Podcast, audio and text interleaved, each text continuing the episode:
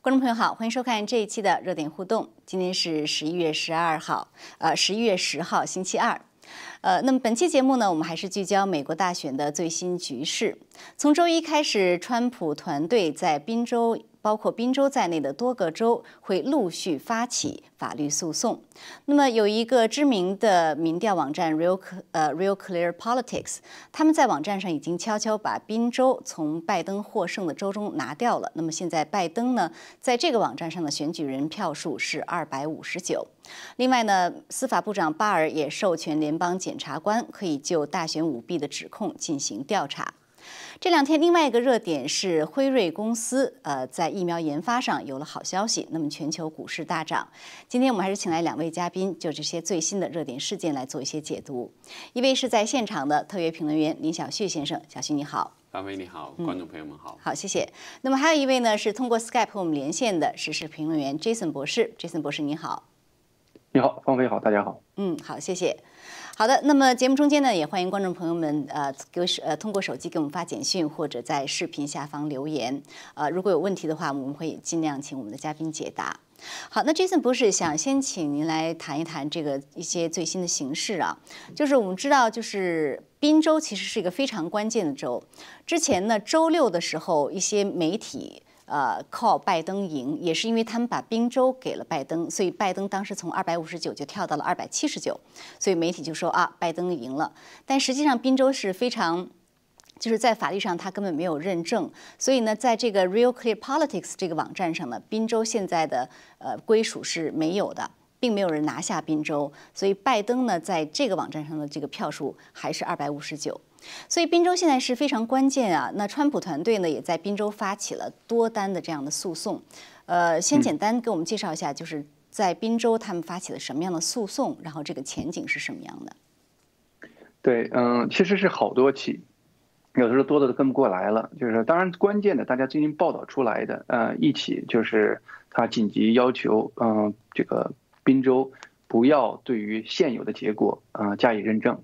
因为他们就是说呢，怕宾州这些就是民主党的人，就把把这个现在错误的这样的一个结果，可能是错误的一个结果，然后予以认证，将来就很很难，就是给司法形成更大的阻力。那么再一个的话呢，就比如说他诉讼，就是说呢，比如很多时候，呃，民共和党的就是 poll watcher，就是看就是计票的这些人，嗯，没有得到公平的对待，而且还有一个诉讼也谈到了，说是他们对待到现场投票的选民，这样的通常。嗯，川普的选民比较多，和邮寄选民两个要求、两个认证的要求是不一样的，这又是不公平的。就是对于呃邮寄选选票是松了，对于现场选票的人是紧了。所以说呢，这两个这些不公平的话，都可能会系统性的影响这个结果。但是所有这些诉讼里头，最最关键的其实是好像是在真正大选开始之前，由宾州的共和党在最高法院提出来的一个诉讼。嗯，当时的话呢，我们知道了，就是滨州的最高法院，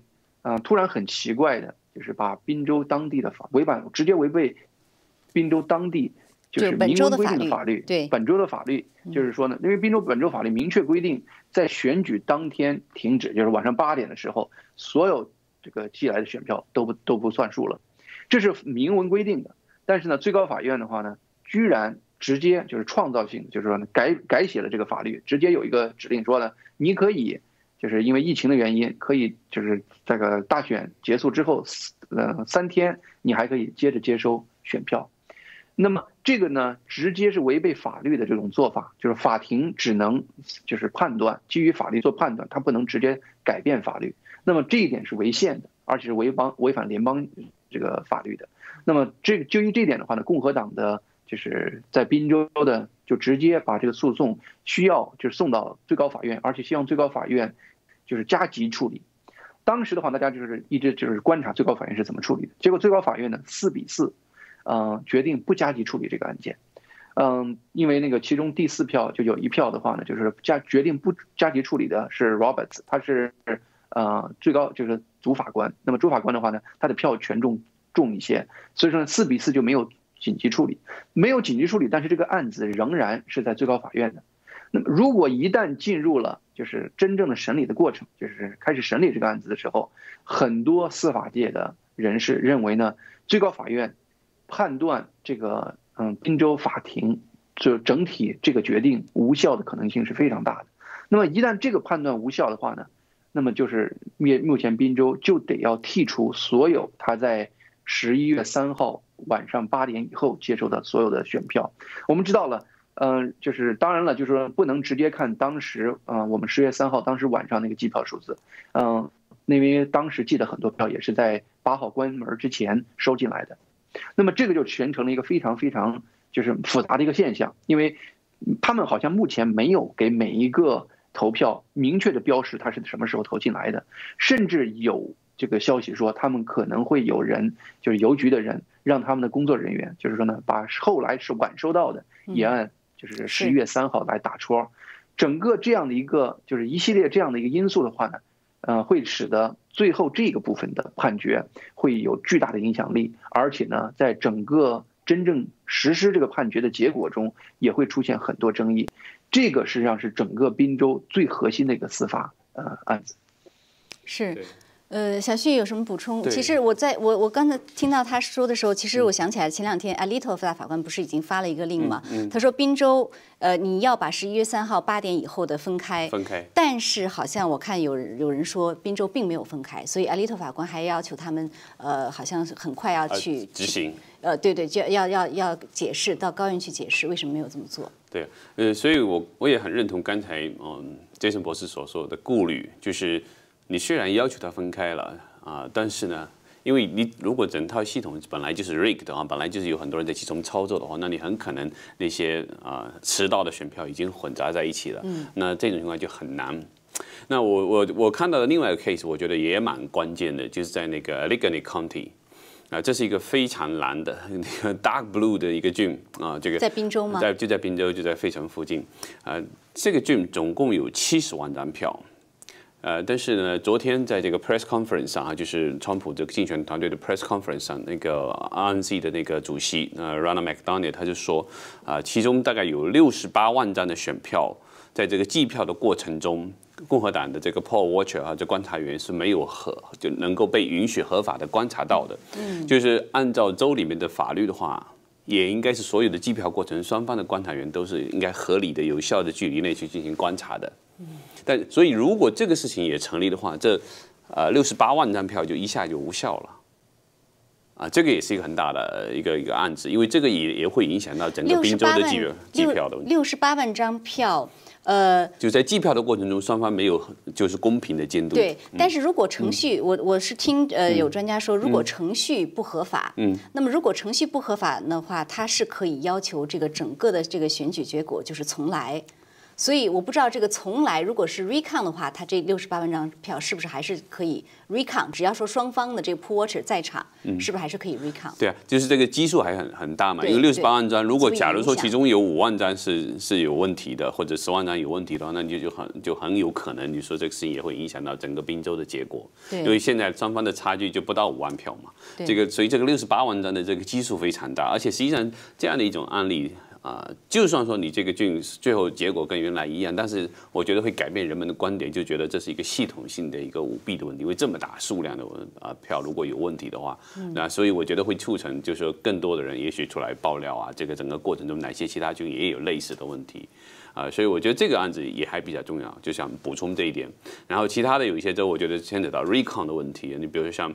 啊，像 Arizona 啊，乔治亚州会有，但是 Arizona 有些州它就没有办法，它是它说除非你少于百分之零点一才会才会 recount，如果没有少于百分之零点一，它是不会 recount 的。但 Georgia 啊、北卡还有 Wisconsin 啊、啊 Michigan 啊，这是有可能 recount 的。对，北卡现在有呃有就是预测机构说北卡应该是川普拿下，所以我们看一看就是最呃有没有更多的这样的那个就是去确认这个消息的啊。亚利桑那呢，它应该还在点票，还在点票，还在点票，但是呢百分之零点五，对，也有人认为说是有可能触发这个 recount 的这个这个基数。乔治亚州是肯定是要 recount 的，对，呃，乔治亚州那个共产共和党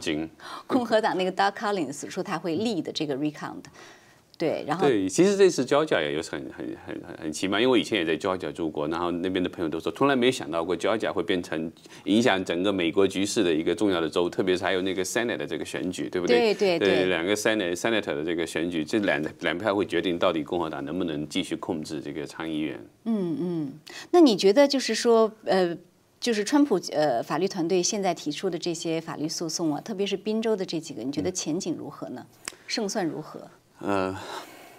刚才我觉得 Jason 提到那个案子啊，就是那个呃，也就三天，呃，就超过呃 voting 的三天还继续计票，这我觉得是一个比较有可能就是能够赢回来的 case。其他确实也不好说。我现在真真的觉得呃，这个法律战也相当艰难，因为现在你可以看到这个民主党方面也已经在呃反过来，他们也在提提告啊，他们。他们就是也是有强大的律师团队的，对吧？所以就双方，而且其实在这件事情上也是全力以赴的，而且民主党的这个资金是非常多的，呃，所以相对来说这个法律战也会很艰难。那包括啊，这个司法部长巴尔，他不要求这个嗯这些啊，就是啊，第就是不同州一级的联邦检察官，对，能够啊，就是看到比较严重的案子可以去追查下去。但是这个过程中，因为他是。相当于高高在上，这个司法部发一个命令，那底下里面有多少人，其实也是可能是偏向民主党这边的，能不能真真的执行下去，也是一个问题。所以就是说，呃，也觉得很尴尬，因为司法部长在这个位置上呢，爸呢，他也必须做这样一个姿态，也必须要求去查，可是能不能执行下去，真的要打问号。是，Jason 博士，你怎么看巴尔的这样的一个最新的这样的一个备忘录？他是说授权联邦检察官，但是确实具体执行起来，呃，是不是就是完全看地方检察官的这样的一个情况？是这样的，是这样的，就是说呢，我们有的时候爱用这个，就是用这个词叫做影子政府或者是 deep state 这样的一个概念。嗯，其实的话呢，就是川普从执政之来之初，就是一开始的话呢，这个司法部就不是他的机构。嗯，司法部一直是跟他对着干的机构。司法部里头有这个啊，I 就是 FBI 了这样的一个机构。嗯，他们其实呢一直都没有就是真的就是追随川普去做事情，而且是总是给川普使黑管。我们就知道，呃，好像前一段时间就是大家都在就是谈这个种族歧视的问题，好像有一个明星运动员说他们家那个车库有一个好像是一个上吊的锁链，就派了十五个 FBI 的探员。去调查那个到底是谁给他挂的，后来好像报道说那是他们家一个特殊的一个拉车库的一个把手，就是 当然具体这个事情没有在就是详细的报道，但是呢，你就可以看到就是说呢，FBI 可以判十五个探员去这个调查那样的事情，但与此同时的话呢，呃，就是拜登那个硬盘，就是他儿子亨特那个硬盘那和的电脑在他们那儿放了半年多。完全不管，整个这个就是后来爆出那么多更多的细节，他们基本上也没有行动。所以说，呃，目前的话呢，我的整体的感觉上就是说呢，不管是川普，呃，甚至包括鲍尔，他呢都有点这种，就是说呢举步维艰。嗯，大家历史上说呢啊，这个一朝君子一朝臣，其实这是没有办法。如果你真的想做事情，你在一个部门里头，你领导这个部门，你必须在你周围有一个真正的能听从你指挥的人。现在呢？鲍尔呢是一个呃君子，他根本他没有做这样的事，而且他也是中间换他上去的。那么整个他在整个这个体系里头有很多事情他没法做。你就比如说前一段时间，他体系内部好几个人辞职跟他对着干。这次他一旦说啊需要各个地方你可以开始，如果有明大的明显的这个舞弊行为，你可以调查。他可以只是把这个指令说出来了，嗯，那个司法部里头专管呃大选舞弊的那个人就立刻辞职了。呃，因为他也知道，他说这个时候跳跳就是跳船，最能展现他的这个就是左派倾向，因为他原来就是就是那个那个左派，就是比如说奥巴马那个政府下积极支持奥巴马的人，就是你可以看到，就是说呢，基本上不管是鲍尔，不管是川普，他对整个这个司法体系，包括司法部，包括 FBI，包括 CIA 等等这些概念，他几乎控制力是非常非常有限的。那么鲍尔这个就是法案。说出来以后，有多少人真的有就是我们叫做良心，或者说有正义感来真的做这个事情，这是个大的问号。当然，与此同时，我们也看到有那么呃大概十来个州的都是共和党的这个呃检察官，他们呢联名也说了一个信，就是希望最高法院认真去审理目前就是在他们面前的有关滨州最高法院违宪判决这样的事情。那么这个概念其实也就是把很多问题就集就是集中到这个问题的焦点，就是呢，本身就是你不用做调查，最明显的能把滨州扭转过来的这个就是最高法院目前面前摆的这个案子，这个案子一旦扭转的话呢，整个这个士气会大转，因为目前来看的话呢，好像川普这边的话呢没有一个。很明确的积极信息。刚才说北卡，其实北卡是个积极信息，媒体压抑着，北卡基本上是扭转不过来了。现在川普还赚了将近两个百分点，而剩下的票都已经不到两个百分点，所以说呢，数学上已经是不可能改变北卡是是川普的。但是这个报道呢不够多，所以说他这个好像这个好消息还没传得太多。但是最高法院如果真的能在宾州这个问题上，呃，按就是司法的正常的判断。说滨州最高法院违违宪，那么一旦有这样的判决的话呢，那么后期滨州这个问题就变成了川普非常有利的一个角度。一旦这个方向有利了，那么有可能会稳定住整个川普现在政府的很多人的军军心，那么有可能逐渐的会有人开始鼓足勇气去做一些实质的事情。是，所以呃，朱利安尼他们也是盯着这个宾州在打，但是我觉得法律程序是一方面，另外一方面就是呃，对于民心民意来说也很重要。呃，我看这个在在白宫网站就有就有这样的一个 petition 嘛，就是 We the people，我们人民要求来确认每一张的那个合法选票的这样的一个合法性，对，要计算每一张合法的选票，而不是计所有的不合法的。计算每一张合法的选票，因为是。这个选举是人民在选啊，不是由你什么什么机构来这样的去去操纵。所以现在呢，就是我觉得看到越来越多的这种舞弊信息的曝光，我觉得对民意也会有很大影响。比如说，就是在呃现在最大的一个就是技术方面，我看有更越来越多的呃就是不同的曝光，就 很多网民很有智慧，他就是他就说给给大家放一段视频，说在电视上这个川普和拜登的这个票。大概就在呃一一分钟之内，啪一下就变了。然后川普少多少票，拜登就多多少票，一万九千多张票嘛。所以现在这个呃系统软件的 glitch 似乎在宾州、密西根、威斯康星、乔治亚都有出现。您您觉得这是不是真的有有这种软件的这种？这是不是真的是有可能背后有作弊的因素？呃，我觉得这个因素其实应该是相当相当大的。而且应该引起，其实司法部门啊，或者是当地的这个呃监督部门，应该是真的去追查这件事情的。而且这些州很多州都会用到，呃，就是而且不仅是单个郡，很多州是很多个郡都用到这个 Dominion Voting System，嗯，对吧？那这个系统里面。你当然可以很简单说，这只是个 glitch，好像就是软件会像有有一个 bug 一样，突然间出了点问题。但实际上，啊，你不会说所有的这个出 bug 都是真，都是偏向这个拜登的，好像 Biden 跟这个电脑有特别好的交情，所有的这个 电脑的错误都是为了 Biden 拉选票的。对，而且为什么我们在以前的大选中没有听说过这样的 glitch 呢？对，这里面，哎，你问到一个非常重要的一个问题，就是说，因为现在通过这种选选票系统进行舞弊。已经成为高科技潮流的一种新的影响，呃，这个选呃选举的一个重要的作弊的方式。嗯啊，那这个 Dominion 这个 voting system 呢，它本身呃这个系统里面它有一些硬件，有一些牵扯到从中国、俄罗俄罗斯来。那另外呢，这家公司它本身它的拥有者是呃加州的这个参议员 Dianne Feinstein 的他先生所拥有，而 Nancy Pelosi 也是其中最主要的股东之一。所以这里面本身当国会决定。要使用哪一家公司呃作为主要的投票系统的时候，这里面就牵扯了巨大的利益冲突问题。这是国会决定的吗？对啊，国会决定，因为要决定用什么样的系统，而且要决定这个系统应该进怎么进，达到哪一些安全措施，这是国会有巨大的这个。巨大的资金在背后的，因为这个市场你知道很小，每就就每每两年有一次选举，对不对？你能用到哪些投呃投票系统？这个就是就是这样一个市场，谁谁垄断了，就是就是谁的市场嘛。所以这里面牵扯巨大的利益。你想想，这个民主党的头目自己拥有这家公司，这个这里有很大的问题。利益冲突，对对。另外还举一个例子，也是技术性的问题，就是啊，比如说在南韩，南韩今年四月份四月十五号有一个选举。那那那文在寅就是要竞选连任，对吧？嗯。那他们所做的事情也牵扯到这个技术的问题，因为当时这个南韩的这个选选举系统呢，它是由 LG 公司来选选举选择的，但是 LG 公司选择了一个叫 View Plus 啊，这个五 G 这样的一个一个系统，结果呢，他们是跟华为合作的。所以华为的设备也进入到他们这个呃选举系统里面，而且这个软件系统也是跟华为相关的。结果，而且有南韩的人指出来，实际上这个数据甚至是送到中国的服务器上的，所以是实际上是中共最后操作了这件事情。有，而且这软件可能是有后门的。有后门的，而且是帮助文在寅，就是非常轻松的文在寅政府赢得这次选举的。所以最后呢，就是这个选举结束以后，南韩的一些啊，就是现任的议员，他们就出来说，总共大约有。一百一十万张票是假的。好哦，你想南韩有多少人？一百一十万人，这多可怕，对吧？而且最可最好笑的就是南韩的这些胜选的一方，他是属于民主党的，就是南韩的民主党这一部分的人，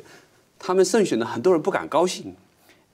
就是他们自己的这个主席什么都不敢高兴，只是说：“哎呀，我们赢得胜利，我们的任务很艰巨。”没有人表示这个狂欢那种欣喜，因为他是以巨大的比例赢得胜利的，所以很多人他知道有问题，自己都觉得有问题，觉得有问题，没有想到自己拿到那么多票。哇，你知道，所以就是这个技术时代，高科技时代，而且这些这套做法实际上就是其实中共的因素，人们在这次选举中忽略的太多了。因为现在谈的这个选举舞弊的事情啊，往往都只是觉得是啊这个。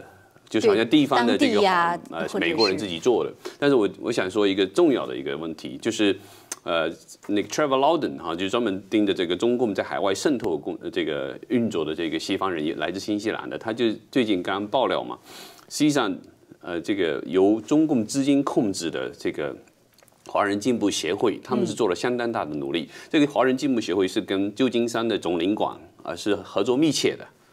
然后呢，他们他们呢跟呃另外一个非常亲共的组织叫 Liberation Road 解放之路是有密切合作的，而这完全是彻底共产主义的组织，而且他们也跟这个呃这个美国的共产党是是紧密合作的。那这样的几个组织一起合作，他们在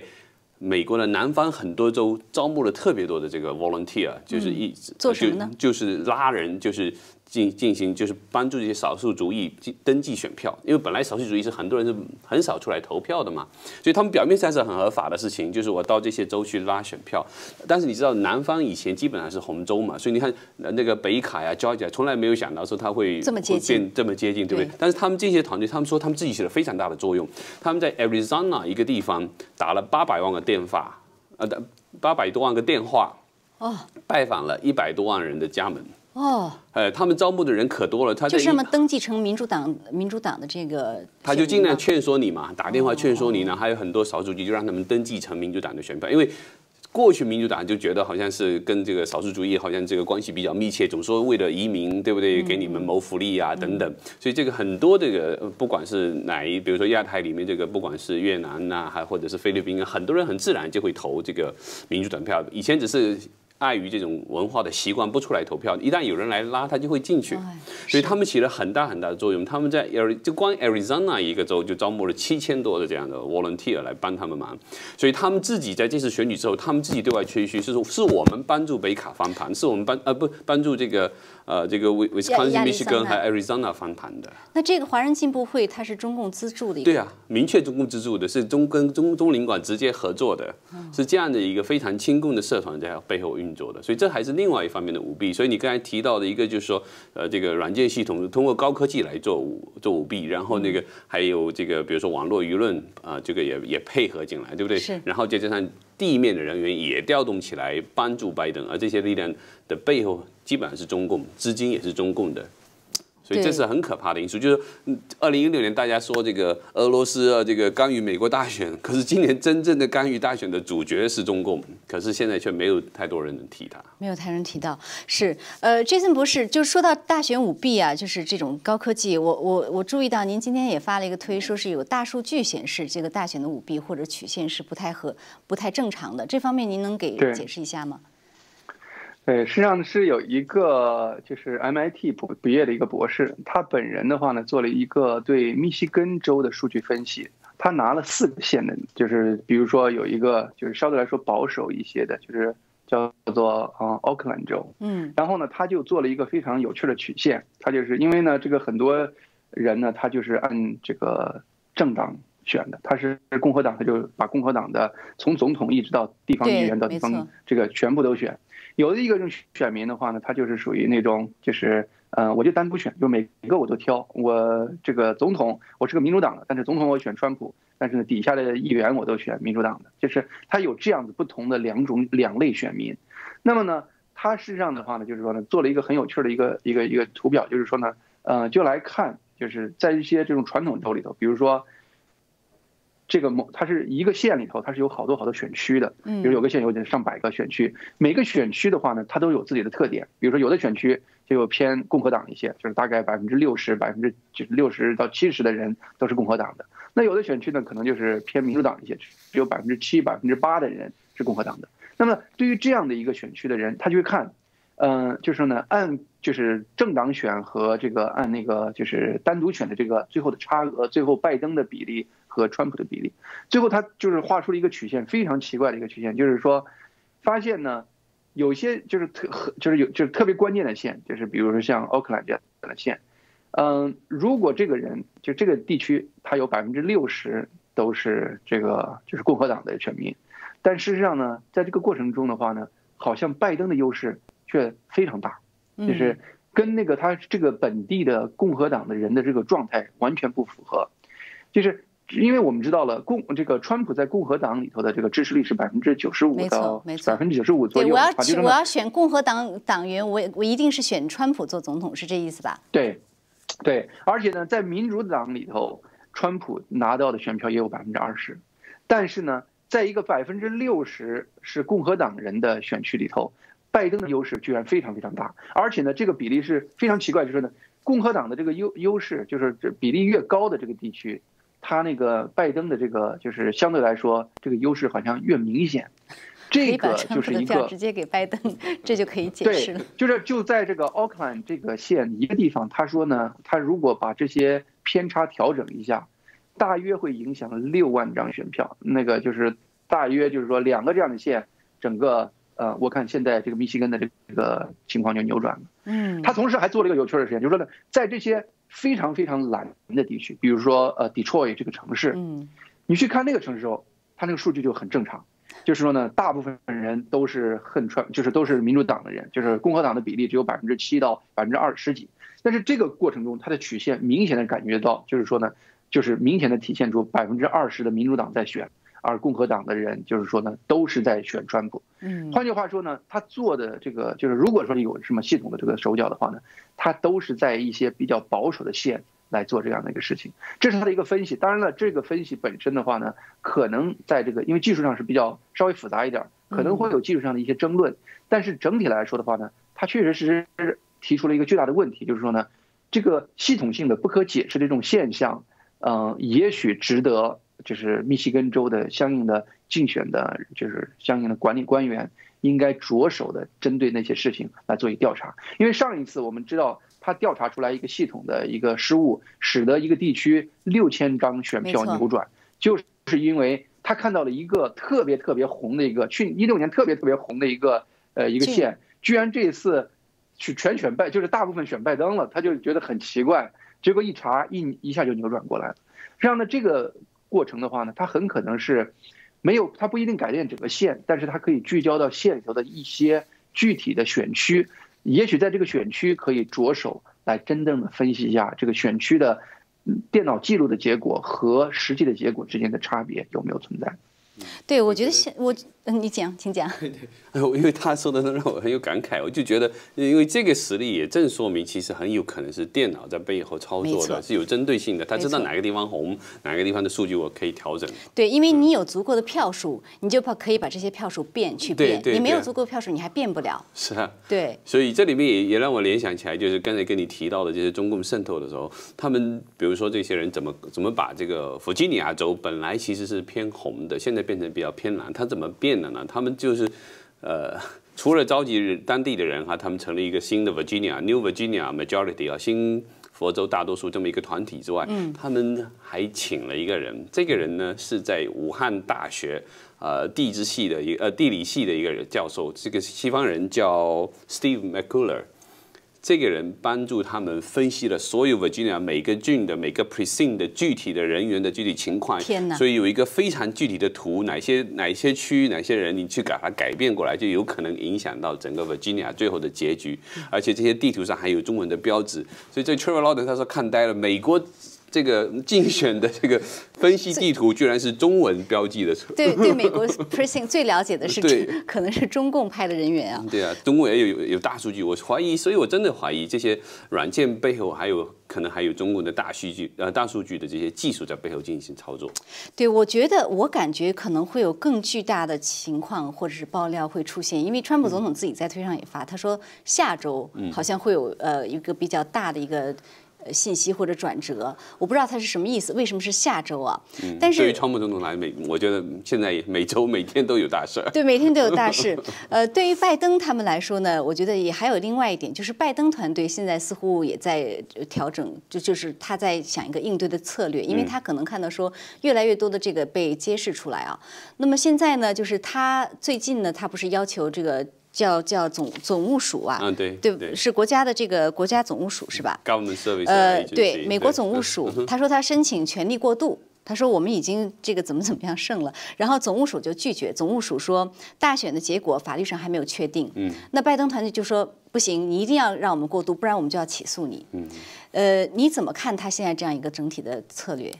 我觉得这个其实有一点赤裸裸的危险。啊，因为对你对方本身是一个非常大的政府的机构，那他要采取这样的行动，要想就是说启动整个 transition 的过程的话，那是非常大的事情。有多少人可能丢工作，多少人对不对？这个这个饭碗不保，这个是很大很大的事情。整个政策要呃调呃这个方向都会调呃调整的嘛，所以对于他们来说肯定是很谨慎的。如果啊。总统都还没有发出这个败选的这个认这个认可的话，而且州并没有认证啊。对啊，州也没有认证。嗯，你就说最最最后一步就是总统认认可败选，对不对？都没有到这一步的时候，你你要我这个 GSA。去做这种事情怎么可能呢？这是荒唐的事情。所以本身这件事情提出来其实是比较荒唐的。所以说明呢，就是说现在民主党里面还有很多是非常强势、非常叫嚣的这这一派的人，他们觉得我是一定能胜的，或者是说我是肆无忌惮的其实是不是想造成一种既成事实呢？对，这也是就是。背后的一个很大很大的一个目的，目的就是说这个事情一旦被国际社会接受了，对吧？这么多国家的领导人都开始祝贺他了，然后这个呃，比如说联邦政府的一部分机构甚至已经开始启启动了这个 transition 的机制的话。对于民众很多很多的民众会慢慢慢就心里就有觉得哎没有办法认可他了嘛，而且我觉得有一个很大的观念上的误区，对于很多美国人，包括共和党里面，他都觉得这只不过是正常的这个四年选举，每年一次嘛，对啊，权力交接啊，今年就算被他们舞弊了，今年就算再倒霉，忍个四年嘛，忍个四年以后再来。对吧？我我我甚至四年以后，我有我有这个蓬佩奥啊，这个人没有任何这个污点啊，可能很多人都很尊敬他。我我四年后我一定能抢回来。好多共和党人是这样想的，所以他不觉得这次选举对他们来说是至关重要一个道路的选择。一旦你被这些啊这个拜登阵营上台以后，拜登持续不了多久就会被 Harris 所所所极左的力量所控制嘛，或者被完全取代，然后每一个美国的整个社会的走向就是走向共产主义，所以。这么大的危险，很多人其实并没有意识到。那如果他拜登阵营通过各种方式，通过媒体、社交媒体给你造成这一种印象以后，你心里就慢慢慢认可他，就你你就等于说好像我默默呃就是接受他了，我跟这个呃这个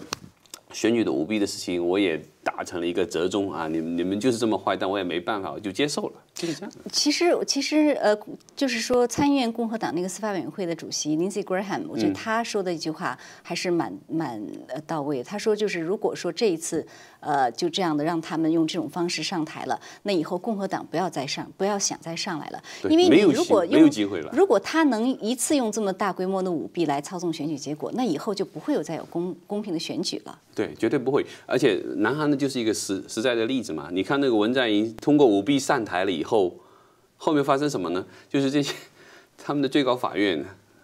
甚至可以不受，就是拖拖延，基本上不受理你你这些呃抗议的民众所提出来的这些法律的诉讼。然后呢，更绝的是他们在八月份和十月份这些啊。抗议的民众想想要聚集起来抗议，他有办法去阻止你。所以你你觉得你现在好像只是一个 election，慢慢的这个言论自由、集会自由、各种各样的这个权利，你都会逐渐丧失的。因为对方如果是靠造假上台的话，他一会用所有的卑劣的手段来进一步稳固他的权利。台上，对啊，嗯所以这个绝对是就是等于说，一旦就是上了这条道的话，你很难回来。嗯，对，Jason 博士，我们看到说，其实，在呃，在不少人呃，不少人有提到说。呃，网上传吧，就是有一个什么七十八天计划啊，说这个左派有这样的一个计划，呃，他们是想通过比如说邮寄选票啊，然后延期啊，包括就是资讯战啊，就是不让不利于民主党的信息传播，呃，在媒体的帮助下做这种资讯战，用各种方式，总之就是用各种方式要在七十八天之后把川普从这个白宫啊弄出去，所以有人把这个称之为一种政变，我不知道你怎么看。是的，是的，就是说呢，凡是不是按那个美国宪法合法的程序，嗯，来真正的选出国家领导人的这个过程，某种意义上讲，你都可以把它叫政变，呃，大规模的舞弊，这其实是一种啊，就是不暴非暴力的政变，啊，那么对整个如果是在这个过程中，媒体呢，呃，不能真正起到第四级的监督作用，而且呢，不是不不光不监督，而且呢，在用它巨大的声音来压制别人获得信息的这个样子的渠道，呃，高科技公司，然后也在以，比如说事实检测这样子的东西，信息封锁这样的东西来控制人们信息的获得。所有这些事情，其实呢，某种上讲都是合谋在违反民意、违反美国最新宪法精神。所以说呢，你从这一点上来说的话呢，它确确实实有这种，就是这种概念，就是那个本质的因素在里头。嗯嗯，那之之前这个就是在前两天，川普总统解雇了这个国防部长埃斯珀，你觉得跟这个大选的这个情况有关吗？其实川普跟埃斯珀一直都不是一路的人。嗯，埃斯珀很多前一段时间说了，他已经准备好辞呈了，而且他也准备把美国的很多军营的呃历史上是南方将军的名字都给撤掉。换句话说呢，他好像真心的想追存那种取消，就是 control 呃 cancel culture，就是取消文化，就是这种这种呃就是极左的这种思潮，嗯，而川普是完全是不喜欢这样的一个思潮的。所以说呢，从这种角度来说的话呢，他跟川普肯定是不是一路人，呃，只是大选前期阶段的话呢，川普真的是没时间在在在这个事情上纠缠。那么现在大选结束了，而且呢，呃，进入司法程序了。如果就是不幸的是啥呢？不幸的是。整个这个过程中，民主就是比如说左派的这些媒体，已经把，呃老百姓的思想就是左右到了，呃这个拜登已经获胜，甚至就是拜登的支持者呢极端兴奋。那么如果啊我们不是说是一定啊，如果说将来川普真的司法上走成功了，最后呢川普又获胜了，那么一系列的社会安全问题都会冒出来，因为毕竟很多人。他的心都是已经被媒体就是放到这个位置上了，嗯，而那个时候的话呢，确实是历史上没有出现过军队干预国家政治这样的事情，但是你冒不着你有一个，比如说一个就是国防部的一个官员，对，那他就万一违背美国这个军队的最基本原则。然后介入整个这个事情，会使美国出现灾难性的后果。所以说呢，此时此刻在一些关键的位置上，川普还是觉得，就是呢为了美国未来的安危，还是应该把这些位置，呃呃，让一些和就是至少是尊重美国宪法，或者说是按真正的美国的未来的安安危这样角度来走。当然，我这时候我再提一句，就是说大家也要注意到了，实际上呢，很多呢，拜登的选民对于川普的选民有一个非常顽固的想法，他们很多时候呢，听了很多左派媒体的想法，就是说呢，说川普的选民都是拿着枪将来会闹事儿的人，嗯，呃，但是呢，事实上在这看到了，就是呢，媒体也宣传拜登获胜了，但是呢，全国各地都有抗议活动，但是没有出现任何暴力的。或者说是违法的行为，你也可以看到，就是从这一点上，你也看到川普这个支持者，他最基本的这个基本盘是什么样的一个人群？他是一个，嗯，就是重传统、重法治，嗯，尊就是呢，重传这个理念的，有有最基本的这个公民道德的这样的一个人群。所以说呢，从这一点上来看的话呢，也可以希望，我希望拜登的选民能看到，就是说他也许他们看的那些媒体的宣传，并跟事实是就是相差很远很远。嗯。是，其实小谢，我想起来之前呢，呃，拜登团队曾经就有过这么一个表态。拜登说：“哦，呃，好像记者问说，如果一月二十号川普不从白宫出来，你会怎么样？”嗯，那拜登就好像意思就是，我相信我我们有我们的，他有没有用军队这个词，我我不是太记得。那个意思就是我们的执法部门或者我们有足够的这个呃能力，能够把他请出去哈。嗯，所以这就是一个问题，这就是呃，您您觉得这个国防部长的辞职跟这个会不会有关系？呃，不是可能被被对对，被实际上被解雇了。我觉得可能会有一些关系，因为也牵扯到就是能不能在特别危急的情况下启动这些反暴乱的法案啊，就按照这个法案去执行。但我觉得现在可能到到不了那一步，但我觉得很值得关注的是代替他的人，就是那个 Christopher Miller。嗯，Christopher Miller。他实际上是呃 National 呃 Counter 呃 Terrorism Center 的这个 Director，是在呃国防部下面的，所以他现在坐的位置相当于是国防部里面的一个重要的情报的头子。而且它过去是针对全球反恐的嘛？那除了针对这些 ISIS 啊，或者是 Al Qaeda 这类组织之外，它其实也参与了，就是对于 domestic 啊 terrorism 的这个啊鉴定，就就是本国国土内的这个恐怖主义的这个鉴定。但现在包括我们知道，像像这个黑名贵啊，或者其他的 Antifa 组织啊，他们其实在调动资源，还有一些证据就是他们是是有武器啊，准备暴乱啊等等。所以一定程度上就相当于一种国内的一个恐怖主义。而军队一般来说，你宣誓这个参参军啊，或者是作为军官的时候，你你宣誓你要你要。针对的是不管是 foreign 还是 domestic 的 enemy，你你都要去打击的，而且捍卫宪法的嘛。所以如果真有出现这种情况的话呢，如果是一个情报头子在这个位置上呢，他就会比较快的拿到这个信息。所以现在你看，川普挑的人，他不是挑副国防部长来代替，而是直接把一个国防部下面的情报部长，呃，就情报头子给他调上来做这个国防部长。所以我觉得他很看重的是现在这个人能不能帮助我稳住国内的局势，因为这个人对，所以这些事情一定是要。防范于未然。如果等它已经变成大面积的这种骚乱的时候，你对于整个国家的声誉的伤害和民众的这个生命安全都会带来很大的、很可能无法挽回的损失，对吧？所以应该是要防范于未然。是之前据说之前在安提法或者是各种骚乱的暴乱的时候，Asper 是不太愿意去去做这些事情的。对。所以这样，如果有一些州是民主党的州，那你就会纵容这件事一直发生，对不对？所以很多城市搞得面目皆非。嗯，对。还有一个一点时间，我稍微问一下这个有关疫苗的事情啊。嗯。我们没有时间去谈疫苗的这个功能或者是怎么样，但是就是疫苗这个事情本身，呃，Pfizer 这个疫苗一出来就是变成一个特别大的好消息啊。嗯。但这个好消息的话呢，呃，很多左派媒体或者是很多川普总统的反对方都非常不愿意把这个跟川普联系起来，甚至纽约州长。库莫直接就说：“他说有有疫苗是个好消息，但是在川普这个行政期内出现是个坏消息，你怎么看？”我觉得就是这些政治人物太过于这个功利，也太过于就是政治化的看待一些本来很可能只是健康领域的这些比较合理的进展的问题，他们全部给政治化了，就是等于是说在任何的场合都要激发人们对川普的仇恨。我觉得实在是。呃，或者是否认他的攻击，但是里面有没有川普的功劳呢？那我觉得当然是我呃，你简简单看一下事实，就绝对知道这个疫苗的开发啊，是特别是这个 Pfizer 和这个呃 BioNT、BioNTech 这些公司，它是合联合开发的嘛？对，他们绝对就是从这个 WAP 呃这个计划里面得到大量的资金，才能够。啊，开发出来的嘛，而且而且美国这个政府也已经预定了他们的疫苗，这些都是都是政府资金，而且都是川普执政团队所做的努力。那至于说这个疫苗本身到底能不能管用，其实其实还有很多问题。啊，这个公司很可能也确实是就是先放一部分数据，让他们的股票进一步上升。这个公司是为了利益，但是这些政客也为了自己的利益来来扭曲这个事情的一个本来应该有的客观的报道。